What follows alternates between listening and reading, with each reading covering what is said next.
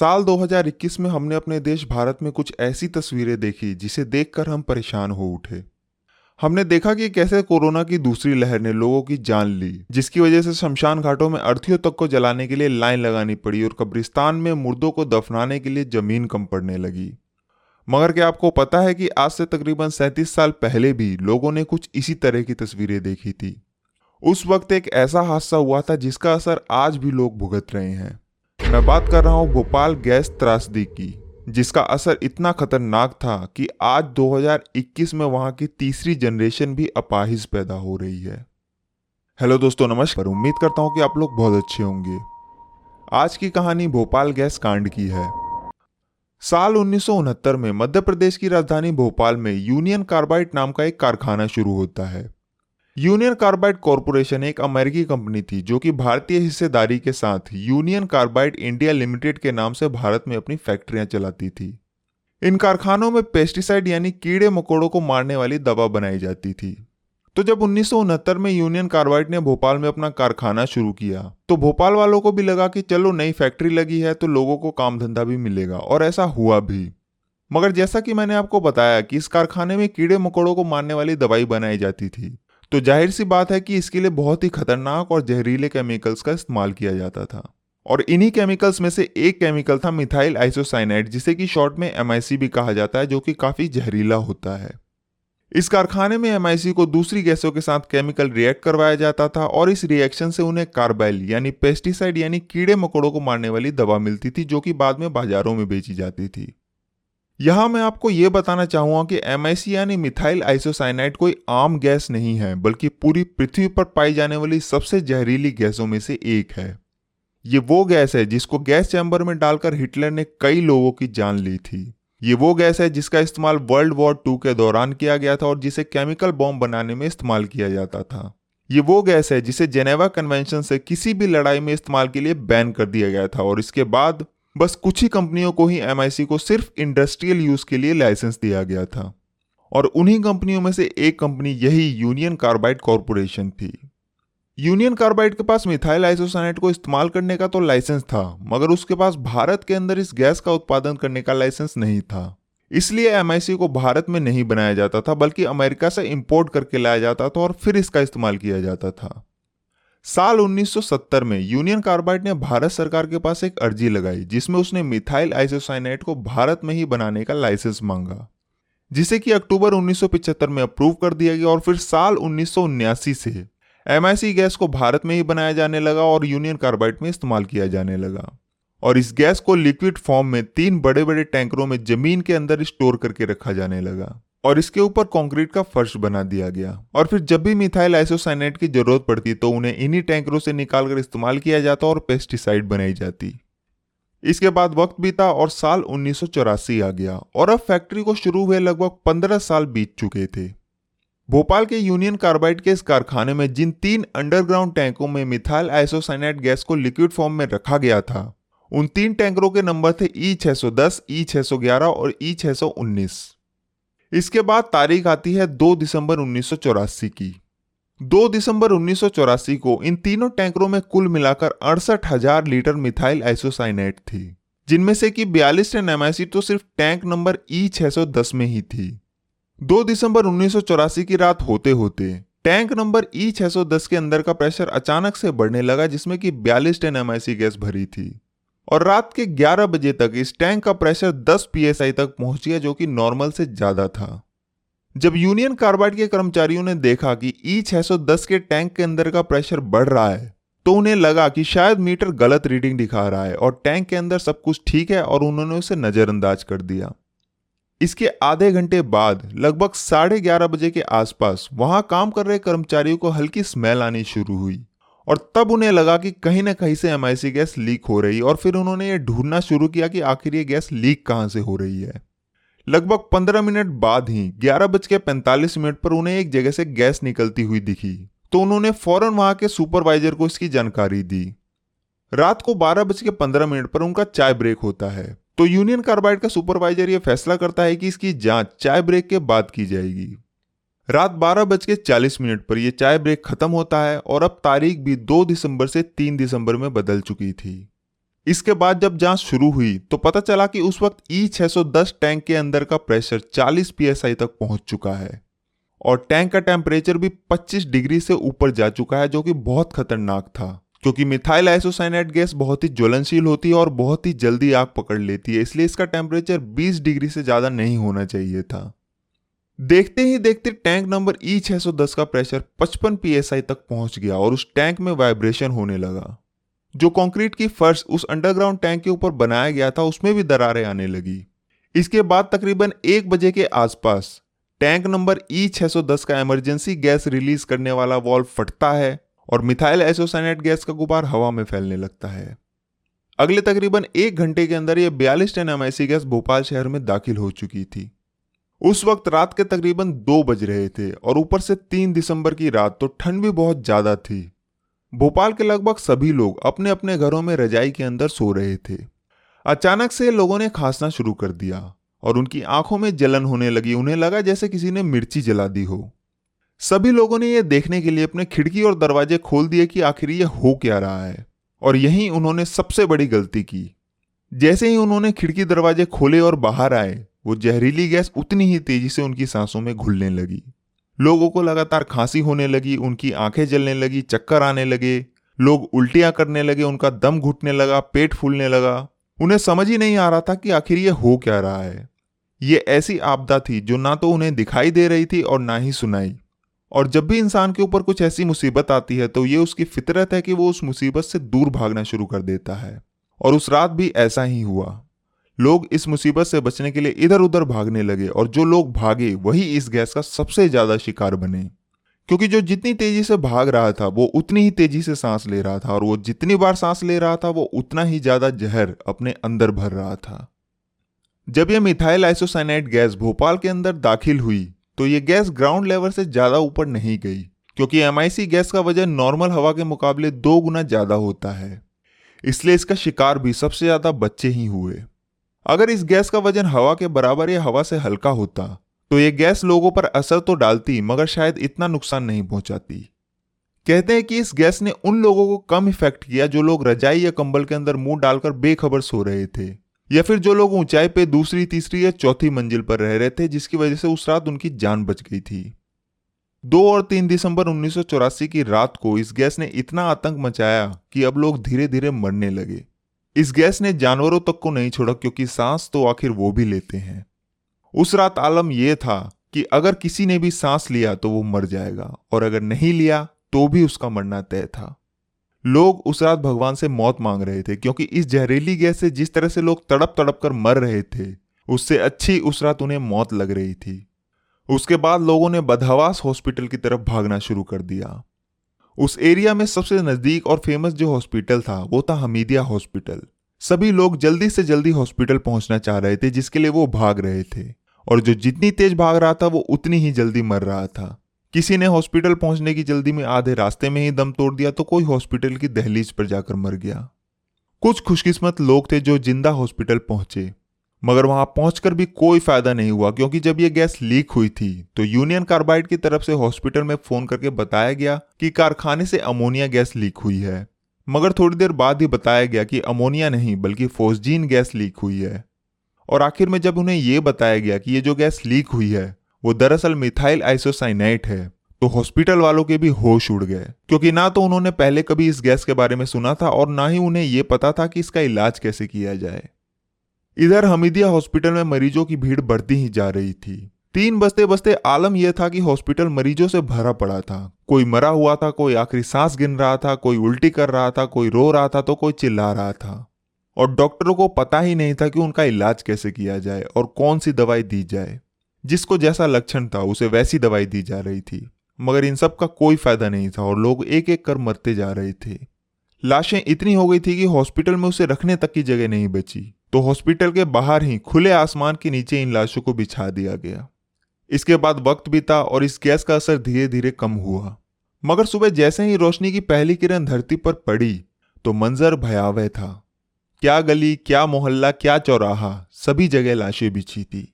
आदमी तो आदमी, कुत्ते, बिल्ली, गाय, भैंस, बकरी सभी मरे पड़े थे। सिर्फ़ उसी रात दो हज़ार दो सौ उनसठ लोगों की मौत हो गई थी। और इसके अगले कई दिनों तक सैकड़ों की तादाद में लोग मरते रहे। पाँच लाख चौहत्तर हज़ार से भी ज़्यादा लोग उस रात इस जहरीली गैस के चपेट में आए थे। इसके अलावा दो हज़ार से भी ज़्यादा जानवर सड़कों पर मरे पड़े थे। सबसे ज़्यादा जो एरिया इफ़ेक्ट हुए, उनमें बजरिया, कैंची चोला, नवबहार कॉलोनी और भोपाल रेलवे स्टेशन था। कई लोग तो रेलवे की पटरियों पर ही मरे पड़े थे। पूरा हमीदिया हॉस्पिटल लाशों से भर चुका था और लाशें इतनी थी कि उनका पोस्टमार्टम करने के लिए डॉक्टर कम पड़ गए।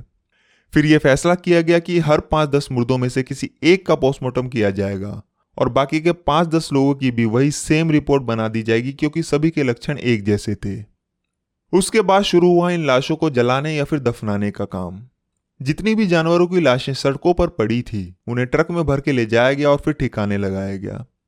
मगर उस दिन इंसानी लाशों को भी ट्रकों और ट्रैक्टरों में भर भर कर शमशान घाट या कब्रिस्तान ले जाया जा रहा था। कुछ लोग इनको ठेले पर तो कुछ हाथ ठेले पर ले जा रहे थे। मतलब जिसको जैसे हुआ वैसे ही इन लाशों को लेकर शमशान और कब्रिस्तान की तरफ़ भागा। पूरे शमशान घाट में चारों तरफ़ सिर्फ़ लाशें ही जल रही थी। एक ही चिता पर कई लाशों को रखकर जलाया जा रहा था, फिर भी लकड़ियाँ कम पड़ गई। उधर कब्रिस्तान का भी यही हाल था। वहाँ भी मुर्दों को दफनाने के लिए ज़मीन कम पड़ गई। जब भी कोई गड्ढा खोदा जाता तो उसे ज़्यादा गहरा खोदा जाता ताकि एक के ऊपर एक लाशों को दफनाया जा सके। शायद ही उस दिन कोई ऐसी खुशकिस्मत लाश होगी जो पूरे रीति रिवाजों के साथ शमशान पहुँची होगी और उसका सही तौर तरीके से अंतिम संस्कार हुआ होगा। इसके बाद जब लोग इन सब कामों से निपटे और जब उन्हें पता चला कि यह जहरीली गैस जिसने इतने सारे लोगों की जान ली, वो यूनियन कार्बाइड के कारखाने से निकली थी तो लोगों ने प्रदर्शन करना शुरू कर दिया। रातों रात ये खबर पूरी दुनिया में आग की तरह फैल गई और इस त्रासदी को दुनिया की सबसे बड़ी और खतरनाक इंडस्ट्रियल त्रासदी कहा गया। क्योंकि इससे पहले पूरी दुनिया में आज तक इतना बड़ा इंडस्ट्रियल हादसा कभी नहीं हुआ था। इसके बाद यूनियन कार्बाइड की फैक्ट्री को तुरंत सील कर दिया गया और सीएसआईआर यानी council of scientific and industrial research और सीबीआई ने मिलकर इस हादसे की जाँच शुरू की। मगर जैसे ही सीएसआईआर की टीम यूनियन कार्बाइड के कारखाने में पहुँची और वहाँ के वर्करों से पूछताछ शुरू की तो पता चला कि वहाँ अभी भी 25 से 30 टन एमआईसी गैस, बाकी के दो टैंकरों ई 610 और ई 619 में जमा है।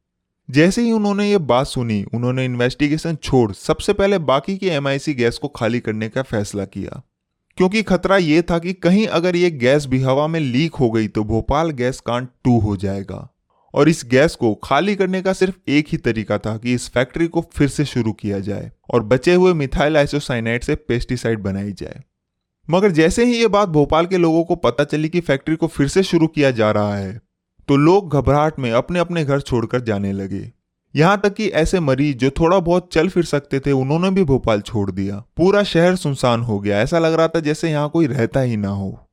इधर अपने इस फैसले से इन्वेस्टिगेशन टीम भी डरी हुई थी कि कहीं कोई और हादसा न हो जाए। मगर इसके अलावा और कोई रास्ता भी नहीं था।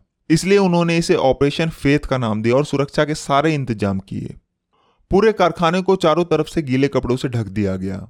और आसमान में एक हेलीकॉप्टर पानी लेकर चक्कर लगा रहा था ताकि अगर कोई हादसा हो तो उसे जल्दी से जल्दी रोका जा सके। फिर सभी वर्कर्स को बुलाया गया और इस हादसे के तेरह दिन बाद 16 दिसंबर उन्नीस सौ चौरासी को, यूनियन कार्बाइड के इस कारखाने को फिर से शुरू कर दिया गया।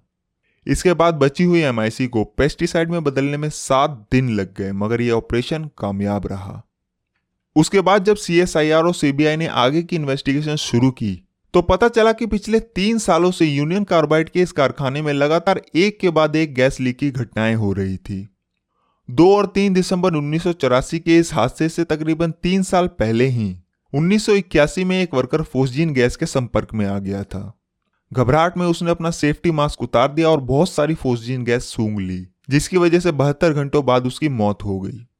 फिर उसके अगले ही साल जनवरी 1982 में यूनियन कार्बाइड के 24 वर्करों को फोस्जीन गैस लीक होने की वजह से हॉस्पिटल में भर्ती कराना पड़ा। इसके एक महीने बाद ही फरवरी 1982 में 18 वर्कर मिथाइल एसोसाइनाइड गैस के संपर्क में आ गए थे। इसके बाद फिर एक गैस लीक की घटना अगस्त उन्नीस सौ बयासी में और फिर अक्टूबर उन्नीस सौ बयासी में घटी। कंपनी के मालिकों को जब इन घटनाओं के बारे में बताया गया तो उन्होंने ना तो इस पर ज़्यादा ध्यान दिया और ना ही इन घटनाओं का कारण जानने की कोशिश की। उन्हें बस कंपनी के प्रोडक्शन से मतलब था। भोपाल के एक पत्रकार राजकुमार केशवानी ने इन पुरानी घटनाओं को वहाँ के अखबारों में छापा भी और कहा कि भोपाल एक ऐसे ज्वालामुखी के मुहाने पर खड़ा है जो कभी भी फट सकता है, मगर फिर भी यूनियन कार्बाइड को कोई फ़र्क नहीं पड़ा। इसके बाद इन्वेस्टिगेशन टीम जब अपनी जाँच में और अंदर घुसी तो पता चला कि उन्नीस सौ उनहत्तर में कारखाना खुलने के बाद कुछ सालों तक तो कंपनी फ़ायदे में रही। मगर साल 1980 आते आते पेस्टिसाइड की मांग घटने लगी, जिसकी वजह से यूनियन कार्बाइड को नुकसान होने लगा। तो उन्होंने इस घाटे से बचने के लिए कंपनी के पुराने और तजुर्बेकार वर्करों को निकालकर कम तनख्वाह पर नए वर्करों को रख लिया। इसके अलावा कंपनी में शुरुआत में तो सुरक्षा के सारे इंतज़ाम थे, मगर जैसे जैसे वक्त बीता, कंपनी सुरक्षा के इंतजामों को नजरअंदाज करती गई और बाद में सेफ्टी बजट में से 1.25 मिलियन डॉलर की कटौती कर दी। इसकी वजह से हुआ ये कि वक्त बीतने के साथ साथ मशीनें पुरानी होती गई। गैस की पाइपों में जंग लगती गई, मगर ना तो इन्हें कभी बदला गया और ना ही इनकी मरम्मत की गई। जिस टैंक नंबर ई e 610 की वजह से यह हादसा हुआ, उस टैंक में इस हादसे से दो महीने पहले, अक्टूबर उन्नीस सौ चौरासी में ही कुछ गड़बड़ आ गई थी, जिसकी वजह से इसके अंदर जो लिक्विड मिथाइल एसोसाइनाइड गैस थी, वो बाहर नहीं आ रही थी। इसके अलावा इस टैंक में मैक्सिमम 50 परसेंट ही गैस होनी चाहिए थी, जो कि होता है 30 टन। मगर इस टैंक में 42 टन एमआईसी गैस थी। कंपनी के मालिकों को इसकी खराबी के बारे में शिकायत भी की गई थी, मगर उन्होंने पैसे और मुनाफे के चक्कर में इस पर ध्यान ही नहीं दिया। 2 दिसंबर उन्नीस सौ चौरासी, जिस दिन यह घटना हुई, उसी दिन शाम को जहाँ ये तीनों अंडरग्राउंड टैंक थे, उसके बगल से गुजरने वाली पाइपों की सफ़ाई की गई थी। और कहा जाता है कि इसी सफ़ाई के दौरान टैंक नंबर ई e 610 के अंदर पानी घुस गया, और पानी के संपर्क में आते ही मिथाइल एसोसाइनाइड गैस में रिएक्शन शुरू हो गया। जिसकी वजह से पहले तो टैंक का प्रेशर और टेम्परेचर बढ़ा और फिर बाद में यह हादसा हुआ। मगर इस घटना को गैस लीक होने के बाद भी रोका जा सकता था, अगर इस कारखाने में सुरक्षा के सभी सही इंतज़ाम होते जो कि नहीं थे। पहली चीज़ जो इस त्रासदी को रोक सकती थी, वो था वहाँ का कूलिंग सिस्टम जो इस गैस का टेम्परेचर बढ़ने ही नहीं देता, जो कि यहाँ लगाया तो गया था क्योंकि एमआईसी गैस को गाइडलाइन के हिसाब से चार डिग्री पर रखना होता है। मगर साल उन्नीस सौ बयासी में पैसे बचाने के लिए इसे बंद कर दिया गया। दूसरा कि जहाँ से गैस हवा में निकलती है, वहाँ एक फ्लेयर टावर यानी एक आग की मशाल हमेशा जलती रहती है, जो इस एमआईसी गैस को हवा में घुलने से पहले ही जला देती। मगर इस फ्लेयर टावर में भी कुछ खराबी आ गई थी और इसे बंद कर दिया गया था। तीसरा कि अगर ये दोनों सिस्टम भी गैस को हवा में घुलने से नहीं रोक पाते और गैस लीक होने लगती तो भी उसके ऊपर इमरजेंसी पाइप से पानी की बौछार करके उसका असर खत्म कर सकते थे क्योंकि एमआईसी गैस पानी में घुल जाती है। मगर जब ऐसा किया गया तो जो पानी का प्रेशर था वो इतना कम था कि वो उस टावर तक पहुँच ही नहीं पाई जहाँ से गैस लीक हो रही थी। तो कुल मिलाकर ये जो हादसा हुआ, वो कंपनी की लापरवाही और सुरक्षा के सही इंतज़ाम ना होने की वजह से हुआ। इसलिए इस हादसे का सीधे सीधे जो जिम्मेदार था, वो था यूनियन कार्बाइड के चेयरमैन और सीईओ वॉरेन एंडरसन मगर यहाँ आपको ये बात जानकर हैरानी होगी कि इस घटना के चार दिन बाद ही 7 दिसंबर उन्नीस को वॉरेन एंडरसन भोपाल आया था। जनता के दबाव पर उसे हाउस अरेस्ट तो कर लिया गया, मगर उसके छह घंटे बाद ही सिर्फ़ पच्चीस हज़ार रुपए में उसे जमानत दे दी गई। इसके बाद बकायदा लाल बत्ती की गाड़ी में बिठाकर उसे एयरपोर्ट लाया गया और फिर वहाँ से वो सरकारी जहाज़ में बैठकर दिल्ली गया और फिर दिल्ली से एक प्राइवेट जेट में बैठकर अमेरिका चला गया। मतलब कि हज़ारों लोगों की मौत के जिम्मेदार इंसान को हमारा कानून सिर्फ़ कुछ घंटे ही हिरासत में रख सका। ज़ाहिर सी बात है, इसमें अमेरिका का भी प्रेशर होगा, क्योंकि वॉरेन एंडरसन अमेरिका का नागरिक था। खैर, इसके बाद वॉरेन एंडरसन और यूनियन कार्बाइड के खिलाफ भारत में कई जगह केस डाले गए और 3.3 बिलियन यूएस डॉलर हर्जाने के तौर पर मांगे गए। मगर यूनियन कार्बाइड सिर्फ़ 470 मिलियन डॉलर यानी 715 करोड़ रुपए देने के लिए राज़ी हुई। और 14 फरवरी उन्नीस सौ नवासी को ये पैसे उसने भारत सरकार को सौंपे, जो कि साढ़े पाँच लाख से भी ज़्यादा लोगों में बटना था। तो आप ही हिसाब लगाइए कि सबको कितने रुपए मिले होंगे। हर गैस पीड़ित को सिर्फ़ कुछ हज़ार रुपए देकर यूनियन कार्बाइड ने अपना पल्ला झाड़ लिया। उसके बाद अगले कई सालों तक वॉरेन एंडरसन के खिलाफ हमारे देश की अदालत में क्रिमिनल केस चलता रहा। कई बार उसे भारत लाने की कोशिश की गई। कई बार उसके खिलाफ गैर जमानती वारंट भी निकाले गए, मगर अमेरिका ने कभी भी उसे भारत को नहीं सौंपा। जून 2010 में भोपाल की एक अदालत ने वॉरेन एंडरसन और यूनियन कार्बाइड के सात कर्मचारियों को इस हादसे का जिम्मेदार माना और उन्हें दो साल की कैद और एक लाख का जुर्माना लगाया। मगर इन सभी को कुछ वक्त के बाद ही बेल पर छोड़ भी दिया गया। दो और तीन दिसंबर उन्नीस सौ चौरासी की रात हुए इस हादसे में तीन हज़ार सात सौ सतासी लोग मारे गए। मगर ये एक सरकारी आंकड़ा है और आपको तो पता ही है कि ये आंकड़े रियलिटी के कितने करीब होते हैं। कहते हैं कि इस हादसे में शुरुआत के चार पाँच दिनों में ही पाँच हज़ार से भी ज़्यादा लोगों की मौत हो गई थी और इसके बाद भी किस्तों में लोग मर रहे थे। एक गैर सरकारी आंकड़े के हिसाब से इस हादसे से अब तक करीब 15 से बीस हज़ार लोगों की मौत हो चुकी है और दो लाख से भी ज़्यादा लोग अभी भी इस गैस से उबर नहीं सके हैं। इस घटना के बाद गर्भपात यानी मिस कैरेज के केस भी बहुत बढ़े और माँ के पेट में ही कई बच्चों की मौत हो गई, जिन मौतों की कभी गिनती ही नहीं हुई। कुल मिलाकर आज 2021 में इस घटना को हुए लगभग सैंतीस साल हो चुके हैं, मगर आज भी भोपाल के लोग इस गैस को अपने अंदर झेल रहे हैं। और न सिर्फ़ खुद झेल रहे हैं, बल्कि अपने आने वाली पीढ़ी को भी ये गैस विरासत में सौंप रहे हैं। जिसकी वजह से आज तक भोपाल के गैस पीड़ितों की तीसरी जनरेशन भी शारीरिक कमी के साथ पैदा हो रही है, और ना जाने भोपाल के गैस पीड़ितों को इस जहर से कब राहत मिलेगी। तो आज की कहानी में बस इतना ही। मैं आपसे मिलूँगा अगली कहानी में, तब तक के लिए अपना ख्याल रखिए। Thank you very much